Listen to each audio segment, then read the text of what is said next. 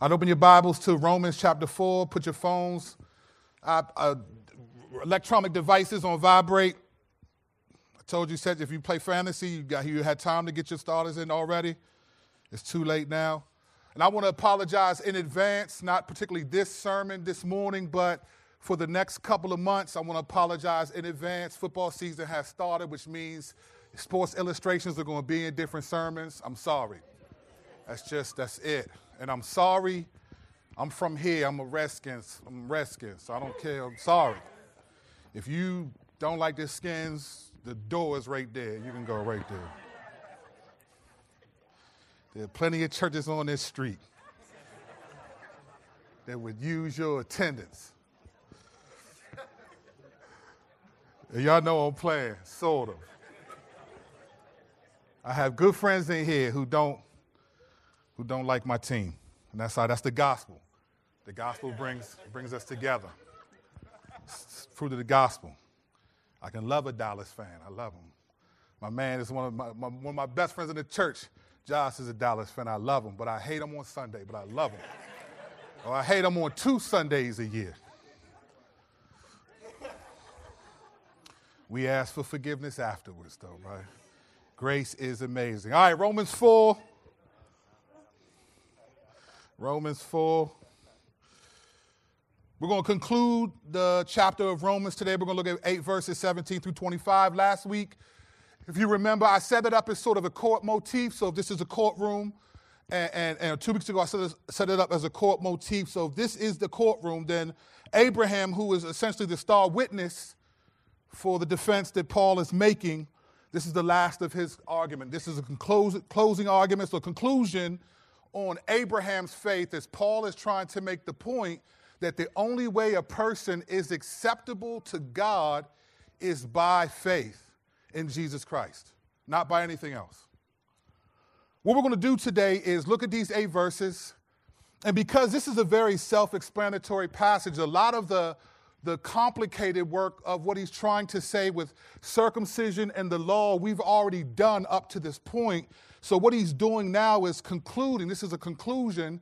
He's summarizing and concluding his defense that justification, which means to be accepted by God, which means to go to heaven, for God to, to allow you to come into his eternal kingdom, is by faith. And he's using Abraham, saying that we have the faith of Abraham. And the only way Abraham was accepted by God is that he believed the promises of God. So, what we're going to do is look at these verses, and because it's self explanatory, I want to do something slightly different today. So, we're going to, by God's grace, explain what he's saying here, but I also want to show what do we need to know about our faith based on what he's saying about Abraham's faith. There are very specific things. If it's true, if God is true, which I believe he is, and our faith is an imitation of and the same as Abraham's, then God is saying a lot about Abraham's faith, which means he's saying a lot about our faith. So what I want to do is we're going to read this, explain it, and we're going to look at what, what should we know about our faith based upon what he says here about Abraham. Romans 4, beginning in verse 17, I'm reading from the CSB version, and I quote As it is written, I made you the father of many nations. He is our father in God's sight, in whom Abraham believed the God who gives life to the dead and calls things into existence that do not exist. Verse 18, he believed, hoping against hope, that he became the father of many nations according to what God had spoken, to what had been spoken, so will your descendants be. He did not weaken in faith when he considered his own body to be already dead, since he was about 100 years old, and also the deadness of Sarah's womb. He did not waver in unbelief at God's promise, but was strengthened in his faith and gave glory to God. Verse 21. Because he was fully convinced that what God had promised, he was able to do. Therefore, it was credited to him for righteousness. Now, it was credited to him, was not written for Abraham alone, but also for us. It will be credited to us who believe in him who raised Jesus our Lord from the dead. He was delivered up for our trespasses and raised for our justification. Let's pray.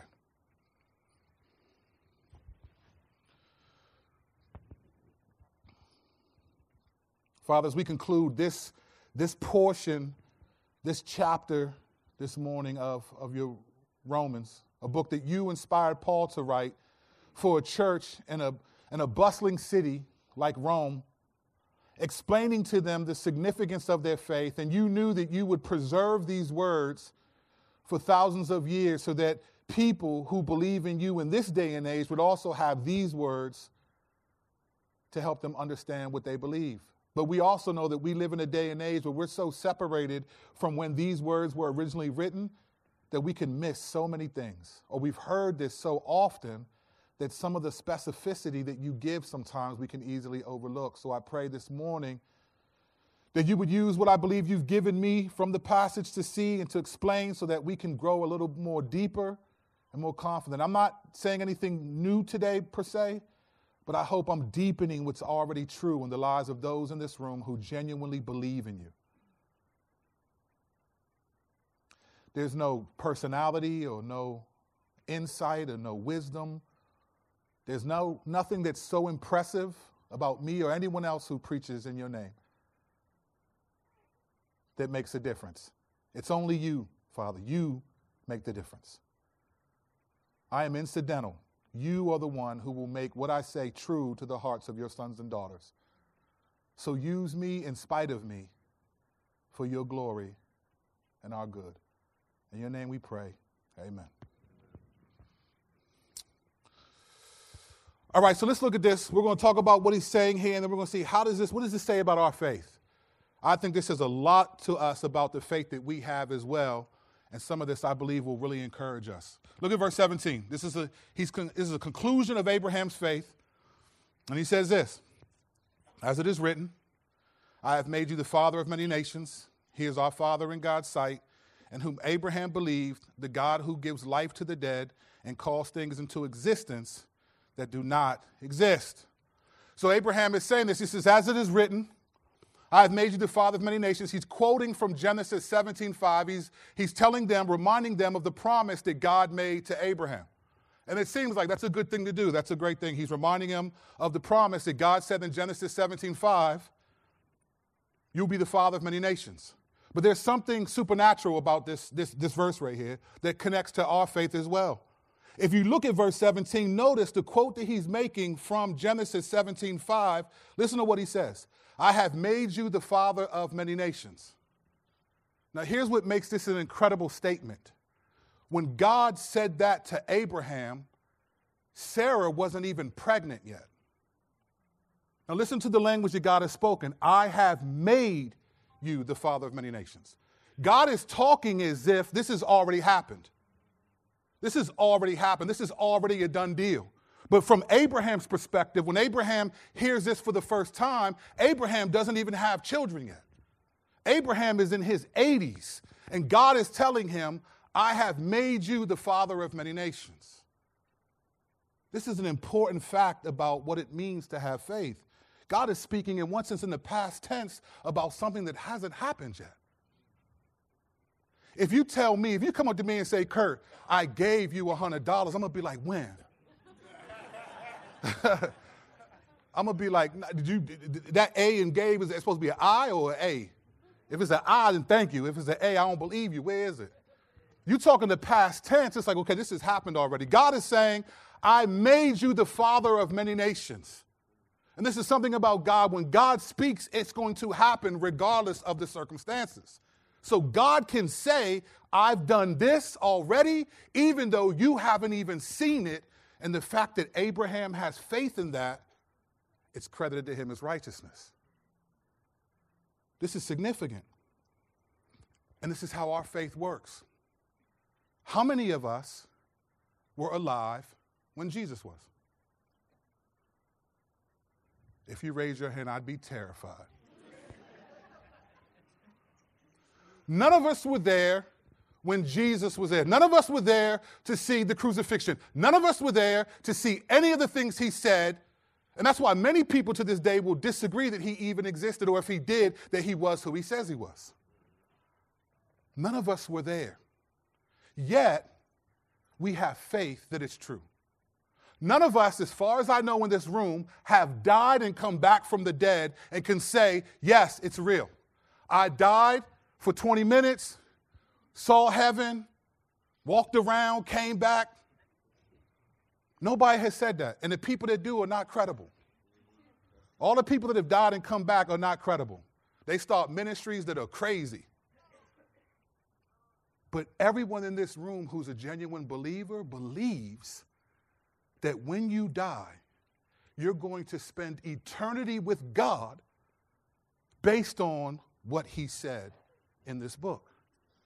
And you have no proof of that except what He said. Abraham had no proof that God was going to make good on His promise except what He said. So, like Abraham, our faith is very much in the things that we can't see we can't prove these things to be true. There's something else about this promise. Look at verse 17 again. As it is written, I have made you the father of many nations. He is our father in God's sight, in whom Abraham believed. God made promises to Abraham about Abraham. God didn't make promises just about himself, about what he made promises about Abraham to Abraham, things that Abraham can't see. Now connect that to your faith. God has made promises about you and I who believe in Jesus Christ, things that we can't see. How many of you can see justification? Okay, one of the things I love about this game, The Sims, I've never played it, but I, I, I see it on, I love it because whatever's happening, someone has it over their head and they walk around and it's noticeable. It's right over their head. That's what you're looking for. He's walking around and that's him. If you got to grab the diamond off of somebody's head, he's right there. Go take it. But that doesn't work like that in the faith. I honestly could not tell. There's no sign that has, there's no big C over your head that says Christian. Right? I can't see that. You don't see that. You don't see that you're a son of God. You don't even feel that most of the time, right? But God has made promises about who you are, who I am, that we have to believe, even though we don't see them necessarily in our lives. How many of you see forgiveness? How many of you have ever seen that? None of us. Yet God says, because you believe in Jesus Christ, even when you sin willfully, you are forgiven if you ask for forgiveness. You are forgiven. I've never seen that in my life. I've responded to the faith that I believe that I'm forgiven, but I've never seen forgiveness. Do you see? Your faith is very much like Abraham's. Mine is like Abraham's because we have to believe in things, things that God says about us, like He said about Abraham, that we just do not see. I just don't see it. And if we're honest, if we're honest, this is church. We can be honest on Sunday. If we're honest, many of us often think the opposite about ourselves. Many of us think I'm a hypocrite, I'm this, I'm that. Many of us are aware of where we fall short, and that becomes our, our illustration of who we are, becomes what we think God thinks of us. And you have to be reeled back in to believe that no, God actually does love you. God actually does forgive you. God actually does think you're a son, you're a saint, you're a sheep, you're a child of God, you're a co heir, you're a priest, you're all of these things. The promises that God made to Abraham were about Abraham, and Abraham had to believe those promises, but he couldn't see them in the moment. But he believed. It says in verse 18, he believed, hoping against hope so that he became the father of many nations, according to what had been spoken, and now quoting Genesis 15 5, so will your descendants be. I like the phrase hoping against hope. I never thought that was in the Bible. That's like a street phrase. I remember dudes would come by and want something that you know is not going to happen. I remember I had a buddy of mine who was facing, years ago, facing a lot of time in prison, and he thought he was going to get off. And I was like, man, you hoping against hope. There's no way. All evidence points to you. you. It's hoping against hope. I used to think that was a street term. This is a biblical term. He says he's hoping against hope. This is what he means. He's saying he has hope even though the circumstances are against the hope that he has.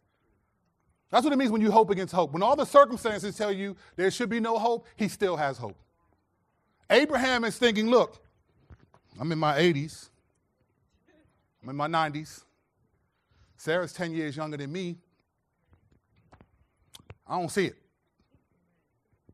For me. But God said it, so I believe it. I believe it. He's hoping against hope. Abraham believes that God can bring dead to life.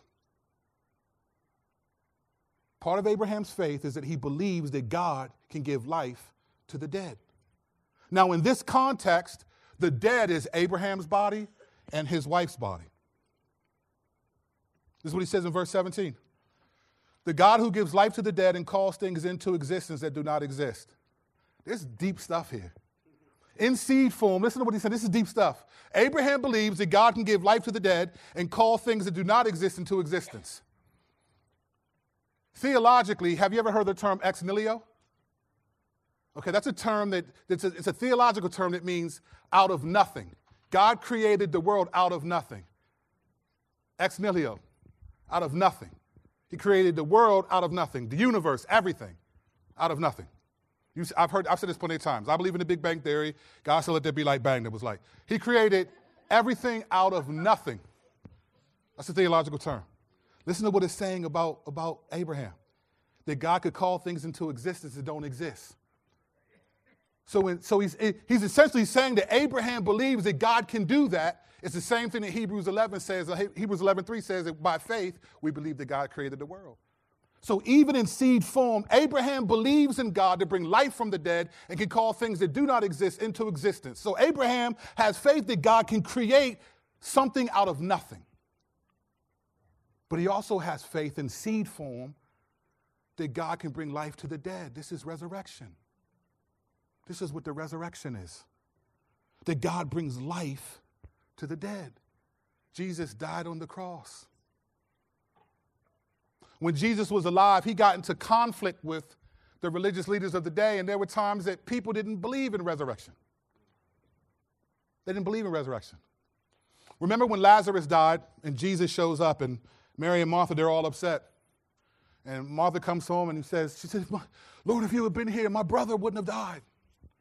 And he said, Do you believe that I'm the resurrection and the life? Why did he ask her that? Why did he ask her that? He said, Do you believe I'm the resurrection and the life? She said, Yes, Lord, I believe that. You know why? Because that's a hard concept to grasp to bring life out of death, to believe that you're going to live after you die. Now, in the heaven eternal sense, yes, people can believe there's life after death. But in the sense of coming back to life or creating life from a body that's dead, and dead in the sense of barren.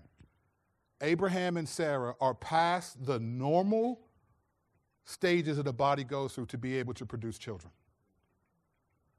And God is saying, No, you're going to have a child from your body. I'm going to bring life from the deadness of your body. And Abraham believes. This is significant because part of our faith is believing that, that God gave life to a dead body of Jesus Christ. He comes back from the dead. When we get to Romans 10, Romans 10 says this If you confess with your mouth Jesus is Lord and believe in your heart that God raised him from the dead, you will be saved. See the connection. If you confess with your mouth that Jesus is Lord and believe in your heart that God raised him from the dead, he brought life back to the deadness of his body, then you're saved. That's a requirement for righteousness. That's a requirement for faith to believe that God can bring life to the dead. We believe that. Abraham believes that.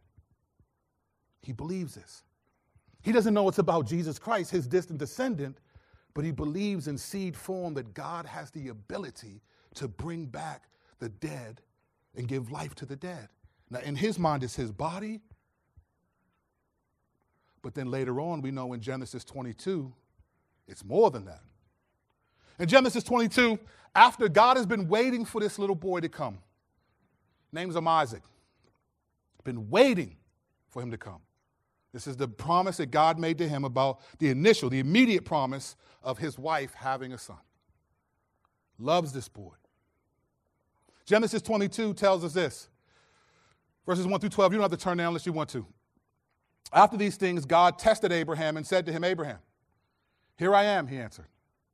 Take your son, he said, your only son, Isaac, whom you love. Go to the land of Moriah and offer him there as a burnt offering on one of the mountains I tell you about. Now, this is the one that Abraham has been waiting for. And God says, Take your son and offer him as a burnt offering. Take your son and kill him. There's no burnt offerings where they get back up and be like, wow, that was hot. Like you die. This is death. So Abraham, verse 3, got up early in the morning, saddled his donkey, and took with him two of his young men and his son Isaac. He split wood for a burnt offering and set out to go to the place God had told him about. On the third day, Abraham looked up and saw the place in the distance. Then Abraham said to his young men, Listen to this. This is verse 5. Stay here with the donkey. The boy and I will go over there to worship. Then we'll come back to you. But God just told him to sacrifice your son as a burnt offering. He told them, We'll be back. We'll be back. You see, Abraham believed in the resurrection. That if God tells me to kill my son, then God can bring him back from the dead. Now look at the connection. God kills his son, brings him back from the dead, and we have faith in that. Abraham believes that God, if he kills his son, can bring him back from the dead. So he tells his two, two young guys with him, We'll be back. We'll be back. We'll be back. The components of the faith that Abraham has cover the spectrum of what we believe. Abraham, it was forthcoming. For us, we're looking back. But it's all there. It's all there. Abraham believes and stuff that he cannot see, and God says, He's righteous. You trust me. You trust me, and because of that, it's credited as righteousness. You trust me despite the fact that you can't see and have no reason to believe that what I'm saying is true, apart from the fact that I said it. That's it. None of us, you ever had, you ever tried to share someone about Jesus Christ and they ask you for particular forms of evidence? How many of you had someone say, prove God exists? And you're sitting there grappling like, oh man, okay, uh, shoot. Uh, and you try to remember little arguments that you read or the apologetics book that you remember. Or you text me, hey Kurt, how do I answer this?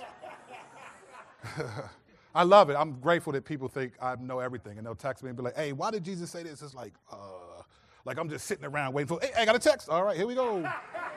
And Jesus said, you know, sometimes I'm doing crazy stuff. It's like, man, I can't, that's a deep question. Like, I can't answer that. I got to look it up myself. You know, there are things that God didn't make everything clear, you know. And people say, prove God exists. So I just say, prove that he doesn't. I'm not going to argue with you. Prove that God, when you prove God doesn't exist, I'll prove that he does. No one's proven that he doesn't exist yet. I'm not even getting into that discussion. Prove God exists, prove he doesn't.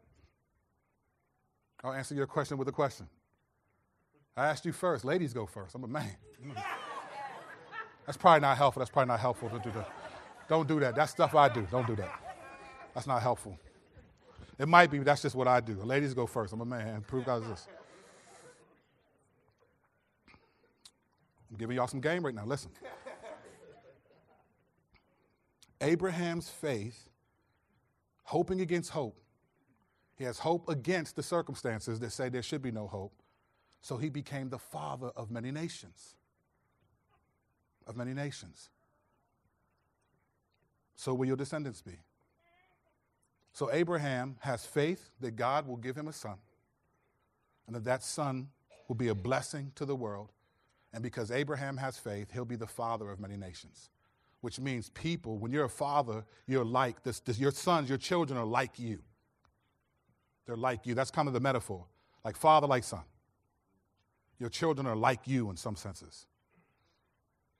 You're like you. Me and my wife all the time always talk about our children and how they're like each of us.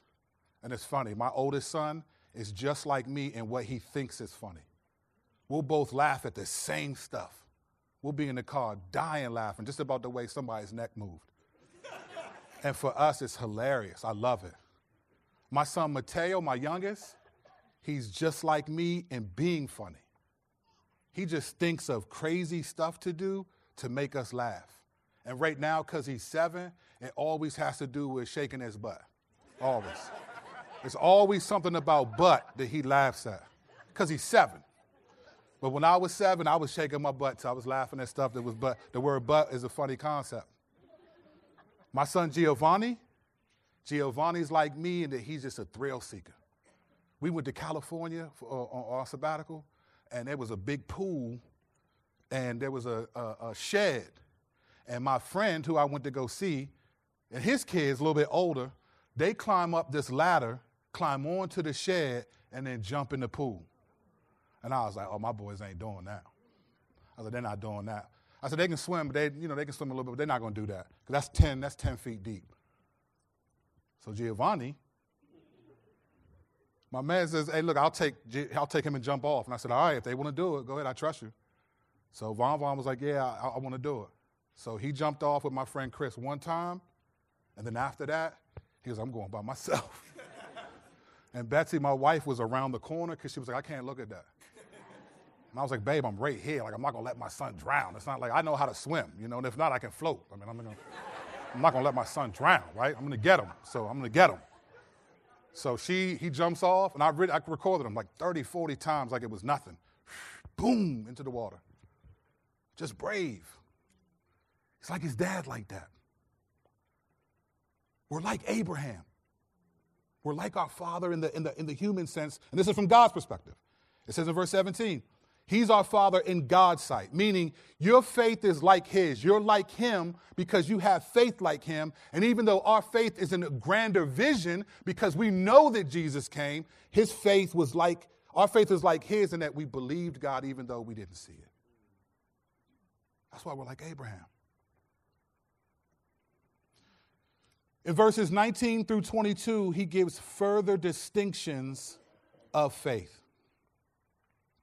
Verse 19, he says this He did not weaken in faith when he considered his own body to be already dead, since he was about 100 years old, and also the deadness of Sarah's womb. He did not waver in unbelief at God's promise, but was strengthened in his faith. He gave glory to God. Verse 21. Because he was fully convinced that what God had promised he was able to do, therefore, it was credited to him for righteousness. Now, we've touched on all of this already up to this point, but he says some things that are very crucial for us about our faith. There's something that he says right here that's critical to our faith because we get challenged on this in this day and age. Listen to what he says. He did not weaken in his faith when he considered his own body to be already dead, since he was about 100 years old, and also the deadness of Sarah's womb.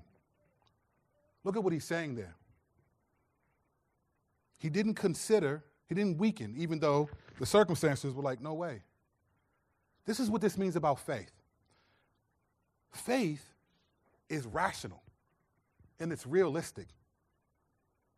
See, people think faith in Jesus Christ are just for idiots and fools, but faith is very rational. Abraham understands that I, there's no way this is going to happen. It's not like Abraham didn't think it was, he knew it wasn't possible from his perspective.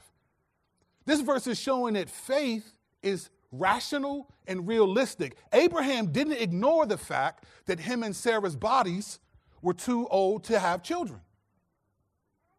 His faith wasn't irrational, like, okay. He wondered, how's this going to happen? How's this going to happen? faith is realistic. Faith does not look around and be like, yeah, well, it's, it's going to happen regardless. No, faith puts the reality in perspective. He put reality in perspective.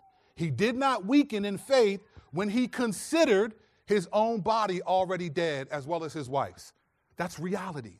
In perspective, Abraham is saying, this isn't realistic. This isn't realistic. Faith does not ignore logical impossibilities. It doesn't ignore that. You know what faith does? Faith says, This is impossible, but I believe it because God said it. That's the only reason why I believe it. I don't believe this except for the fact that God said it and I believe God. Faith is not foolish and irrational, it considers the reality of what it needs to have faith in. Abraham, eh, he knew this is too much. There's no way this is going to happen. In fact, in Genesis 18, when Sarah heard God tell him that the baby was going to come from Sarah, it says Sarah laughed and said, So, I mean, she's listening, she's overhearing, and hears God say, and, and, and a seed will come from Sarah's womb. She said, At 85, God's going to give me a baby. And then God said, Why did Sarah laugh? And she was like, I ain't laughing. He said, Yes, you did. I love when people do that. How you gonna tell God what God knows? You don't tell God.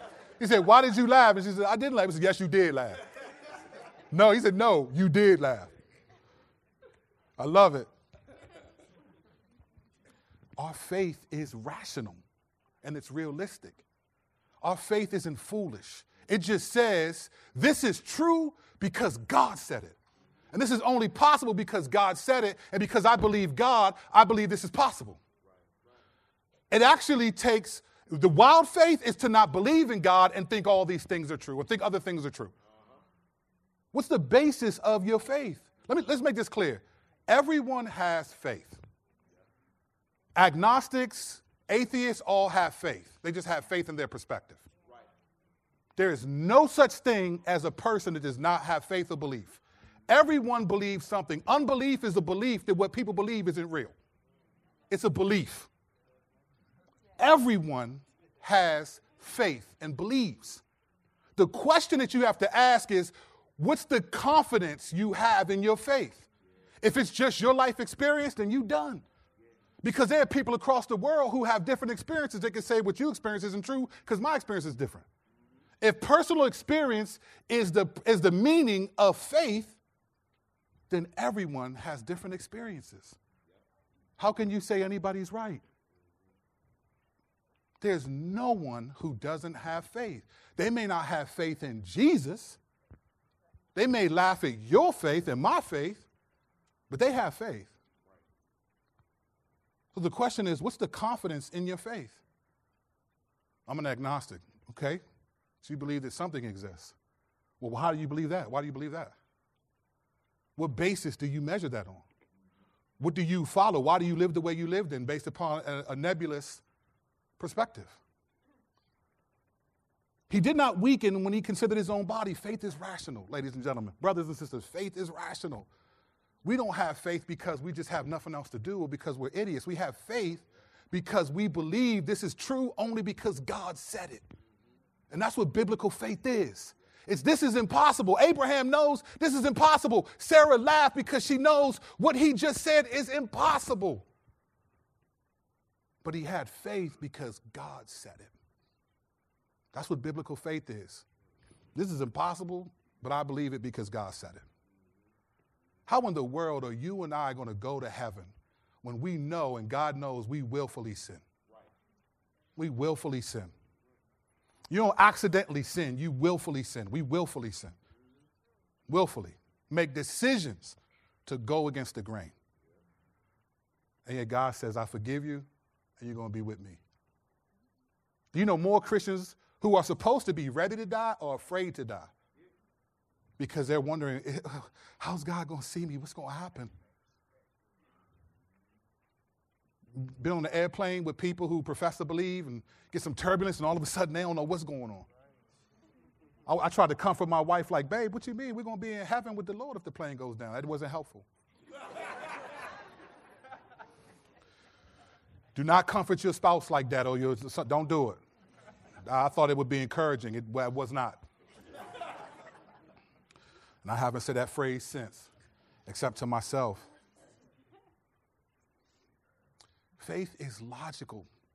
It doesn't ignore the, the logical impossibilities. It just says, God, I trust you. Now, what's fascinating about this, God says he didn't weaken in faith when he considered his own body to be already dead, since it was about 100 years old, and also the deadness of Sarah's womb. Then it says in verse 20, he did not waver in unbelief at God's promise, but was strengthened in faith and gave glory to God. Now, if you really think about the story, you have to at least ask the question, how, Sway? How did he not waver in unbelief when he had sex with Hagar?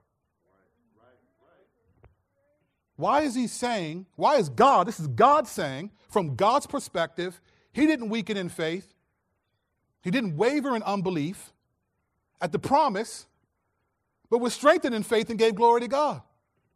How did he not waver or weaken in faith when he had sex with Hagar in Genesis 16. Why is God saying that? That doesn't make sense to me unless you consider the facts. God didn't promise Abraham that he would have a son by Sarah until Genesis 17. God just told him in Genesis 15, a son's going to come from your body. He never told him it would be from Sarah until Genesis 17. Okay? So Abraham, even though he, he was willing to have sex with Hagar, you know what? He believed, even though I'm 80 years old, that I can still produce children. So even though it wasn't with Sarah, Abraham still believed the promise of God that God was going to give him a son because he was able to have sex with a woman. He was 80 something years old. He didn't. Sarah didn't believe. If you remember Genesis 16:4, the reason why Hagar is presented to Abraham was because Sarah was like, Look, my biological clock is ticking, and nothing's going to happen. Take her, and she'll have a child, and since I'm her master, that child, I'll rear that child and grow it up. Sarah didn't believe. She, Abraham didn't come to her and say, Hey, I'm not sure if God's going to deliver. We should think of a backup plan. Sarah said, I don't think this is going to happen. So take her. So, in a, in, a, in a weird technical sense, Sarah also believed the promise of God that Abraham was going to have a seed. She just didn't believe it was going to come through her. So, Abraham didn't waver in faith because he still believed that as old as I am, I'm going to have a child. God didn't tell him it will be Sarah from Sarah's body until Genesis 17 he still believed that God was going to give him an heir. That's incredible. Another reason why I don't think this is even considered unbelief or disobedience in one sense the law hadn't been given yet. The law hadn't been given. Moses hadn't given the law yet. The law would come way later the do nots and do this. The law hadn't been given yet. So technically, Abraham's not breaking God's law. Hmm. Some people that would call me a heretic. Let's do it. Let's get it. Abraham still believed the promise of God. The promise wasn't you'll have a son through Sarah till later. As a matter of fact, till 13 years later when he confirmed that it'll be through Sarah, when Abraham was 99 years old.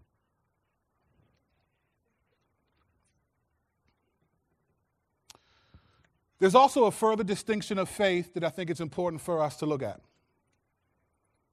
This is what he says He did not weaken in faith when he considered his own body to be already dead, since he was about 100 years old, and also the deadness of Sarah's womb. He did not waver in unbelief in, at God's promise, but was strengthened in faith and gave glory to God. A couple of verses earlier, it says that he had hope against hope. So in this section, he's using faith. In the last section, he uses faith and hope. Now, for many of us, we make those interchangeable. Faith and hope are come to mean the same thing to us. I want to present this morning that that's not biblically true. Faith and hope don't mean the same thing. So, I'm still in the courtroom, Exhibit A. Second Thessalonians, we're going to use one verse, 1 and 3 says this We recall in the presence of our God and Father your work produced by faith, your labor motivated by love, and your endurance inspired by hope in our Lord Jesus Christ. He uses these different categories. In fact, if you do a concordance, if you look at concordance, you'll see faith and hope, and they don't always function in the same. It would appear as if hope and faith have a different function, biblically speaking. And when you look at the verses, we use these interchangeably, but I don't think Scripture does. Scripture doesn't. Faith seems to mean to have confidence in or to hold something to be true. I believe this is true. Hope seems to mean having an expectation that something promised is going to be fulfilled. So you wait.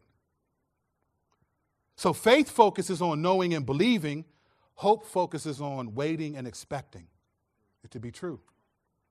So if you look at this verse that I said again, your labor motivated, your, your faith, your work produced by faith, your labor motivated by love, and your endurance inspired by hope. See, faith believes the promises of God, and hope perseveres and expectantly waits. Expectantly waits.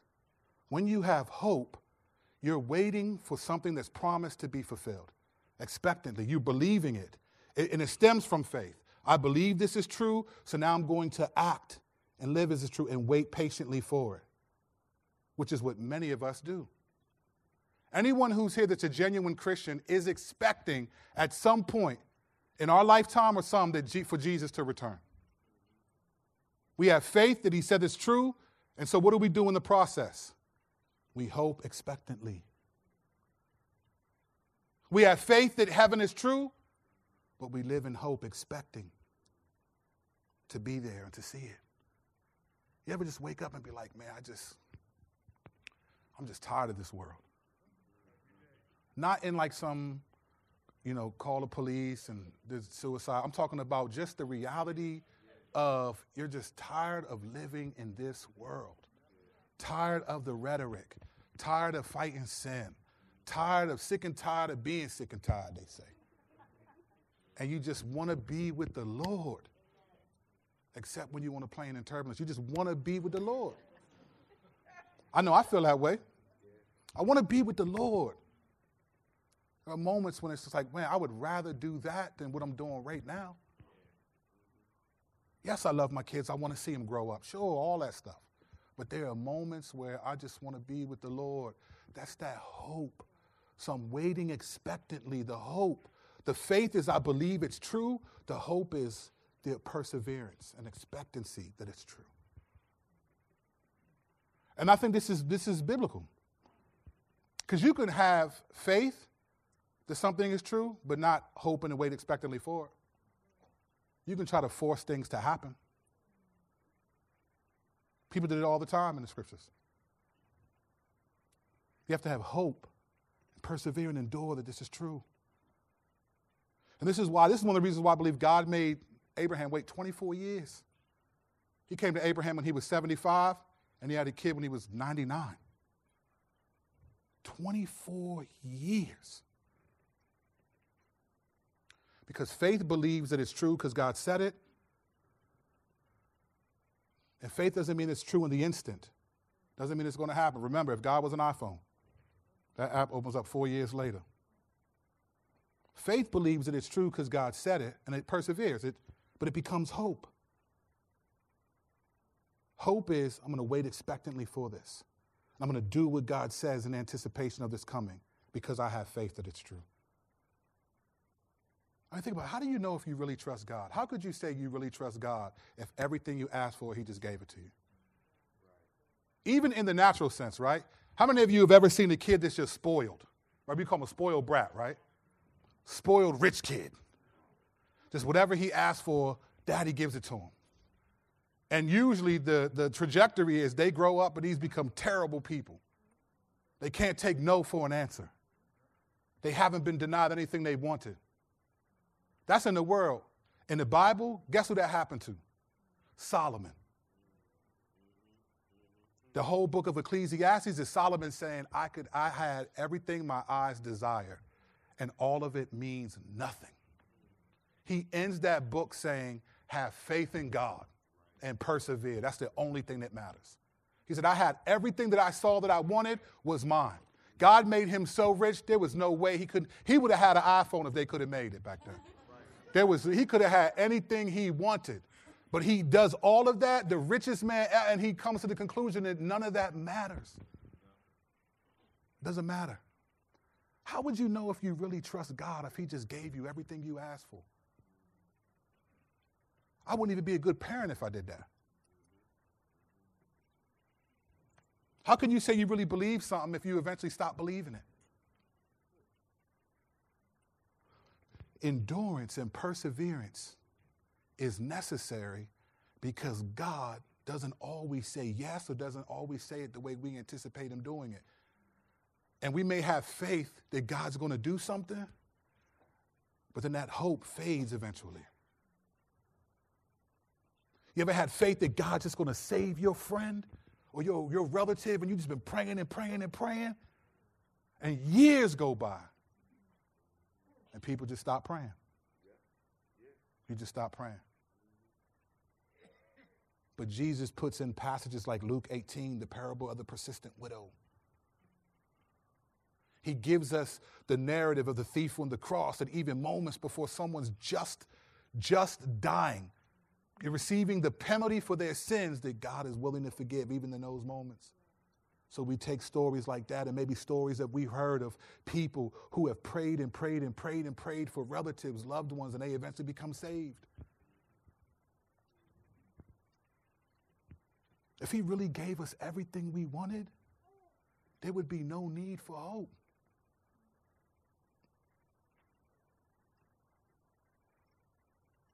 You can have faith for something and not have hope that it's going to happen. That hope fades, and then that faith will be gone.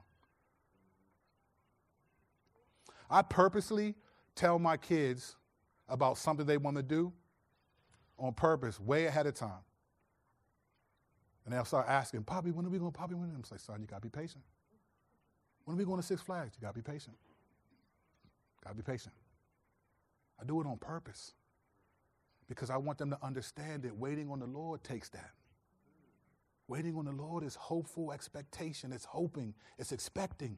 This is why the Bible some, oftentimes will have faith and then hope in the same sentence and the different words in the Greek. They're not the same word. They're not the same thing. They're very close, but they're not the same thing.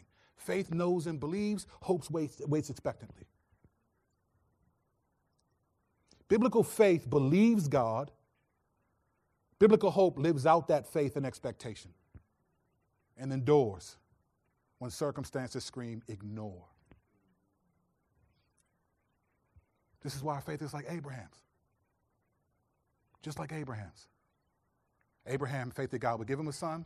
We have faith that God gave him son, gave his son. Abraham had faith that God could bring life out of the dead. We have faith that Jesus came back from the dead. Abraham believed only that it was possible because God said it. It's only possible because God said it. How can God be fully man and fully God? That's inc- eh, what? How can he be fully man and fully God? How can God die on the cross? How could God, who created everything, allow himself to be contained in a human body? Born as a baby. It's not like Jesus came down at 35 was like, hey, I'm here. Be in the temple. Right? He, he comes as a baby. This is a God who created everything. If, if the Bible is right, if Hebrews 1 is right, if Colossians 1, 15 through 20 is right, if John 1 is right, then this little baby, this is in that little baby is the God who created everything and who's holding everything together, keeping alive everything, sustaining everything. So the men who are crucifying him on the cross, he's keeping them alive while they do it. He's keeping them alive. If he wanted them to die, it would be done in a second. The men who are crucifying Jesus, who are mocking him, who are putting on a crown of thorns, who are hitting on him, saying, Prophesy, who hit you, who are spitting on him, the men who, who placed him around a rock and who, and who whipped his back open, 39 lashes with a whip, The men who mocked him as, he, as they pushed him and laughed as he carried a, a wooden cross, 100 pounds up a hill to be crucified on it. He's keeping those men alive so that they can do that very thing.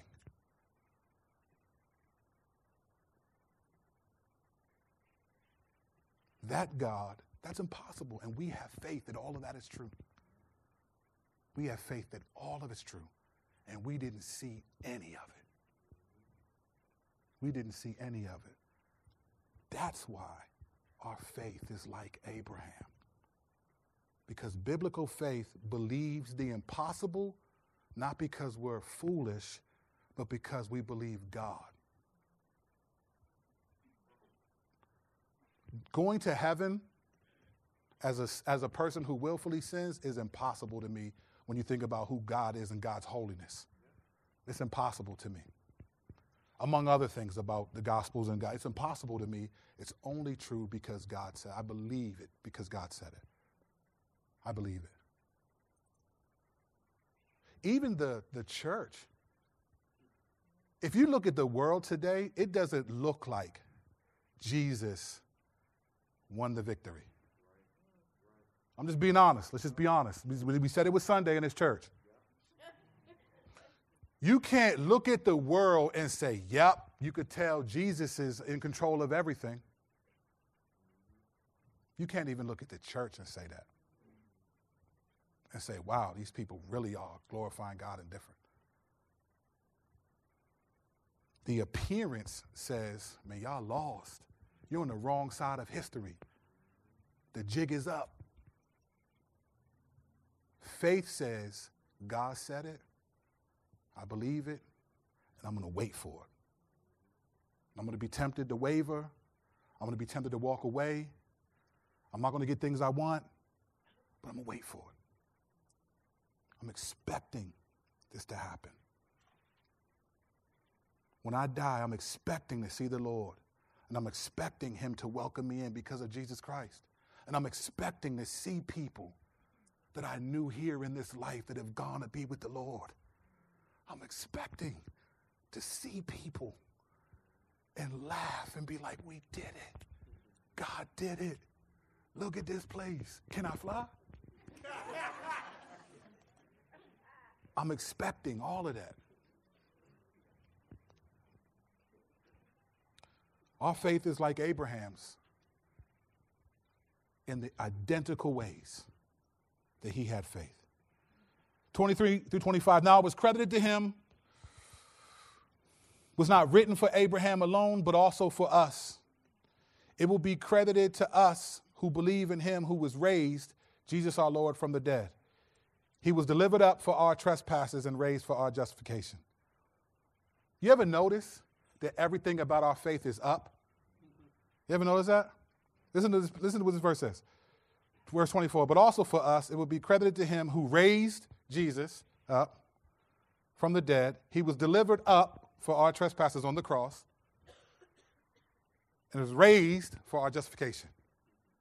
Everything is always up. Jesus went up on the cross. He rose up from the dead. He ascended up into heaven, and we're going up to be with him. Know what that means? Take your faith off of yourself and put it up. Your faith was never meant to be on you and what you do. It's always supposed to be up.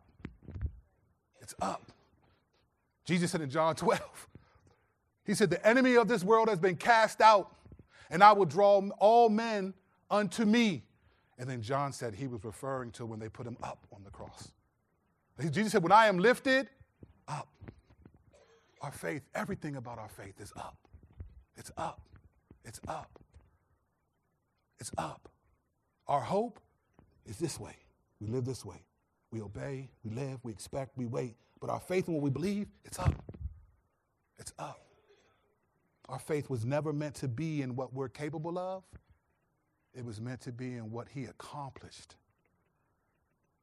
This is how our faith is like Abraham. This is why He said, Look, that righteousness that we, I've been talking about, it's not just for Abraham, it's for all of us who believe. Abraham is the reason why genuine Christianity must be based on faith. Must be. All the components are there the Son, sanctification, sacrifice. He was ready to kill his own son, resurrection. It was all there, despite the fact that he did some questionable things. God said, You're still righteous. I'm going to make a covenant with you after that. You and I do some questionable things as believers. You know what that means? Our hope, our expectant waiting, we need to adjust. Doesn't mean you don't have faith, though. It's important. It's important for us that we continue to press in. That we continue to press in. Walls are closing in. Slowly but surely. We continue to press in to the Lord.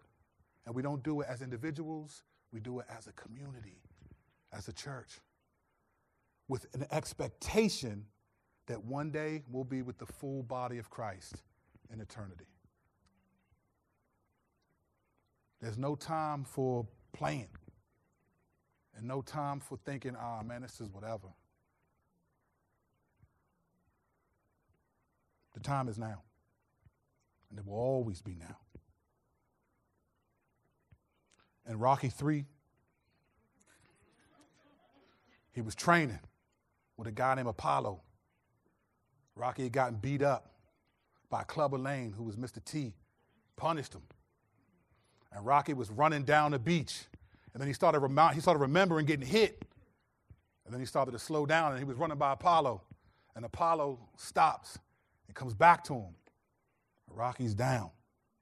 And he says, Come on, man, let's go. He's training him to fight him again. And Rocky's, I'm afraid. So he says, Apollo, nah, man, I'm good. He says, you, let's come on. He says, nah, nah, we'll do it tomorrow. And he says, there is no tomorrow. He said, There is no tomorrow, Rock. There is no tomorrow. And he yelled it, There is no tomorrow. That's a biblical statement. Church, there is no tomorrow. There's only today. Only today. Press in today. Just today. Jesus said, Tomorrow will worry about itself. Your faith is supposed to be up. It imitates Abraham. And it's not foolish, irrational, or idiotic. You believe stuff that's impossible only because God said it. That's why we're like Abraham. And the people who continue in that way, those are the people who will never regret it. For Jesus said, No one, no one who calls on the name of the Lord will be ashamed. Will be ashamed. Let's pray.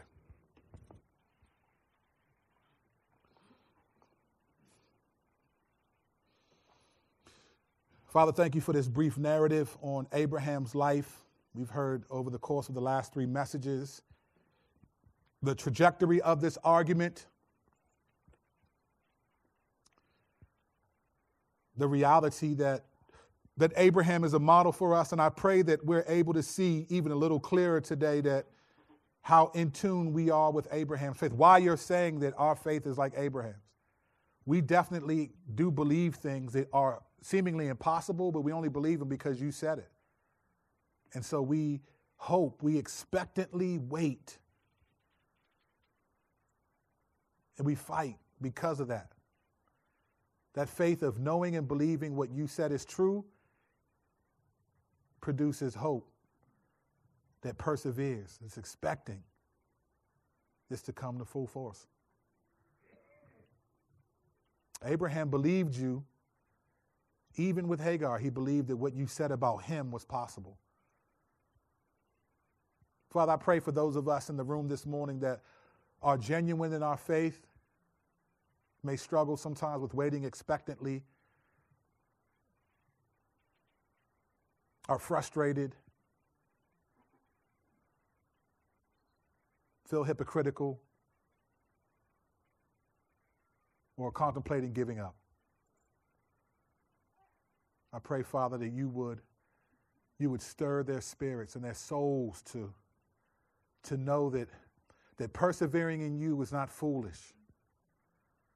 And that we don't, you don't give us what we want all the time because you help us see that we actually believe in you and that we're still waiting expectantly despite not getting what we want from you, or at least in the speed and the, the terms in which we want these things. Even though we don't like it, you're proving to us that the faith that you've given us is genuine enough that despite the fact that you allow things that happen in our lives that make us question your wisdom and love for us, that we still remain. Not because we have nowhere else to go. The world has wide doors. We stay because we believe that you're true, even though our circumstances don't see it. Because we, like Abraham, hope against hope. This morning will be no different. Today is no different. May we glorify you in our faith and our hope, like Abraham, believing the impossible, that it is possible, only because you said it. And may we do this to the end. In your name we pray. Amen.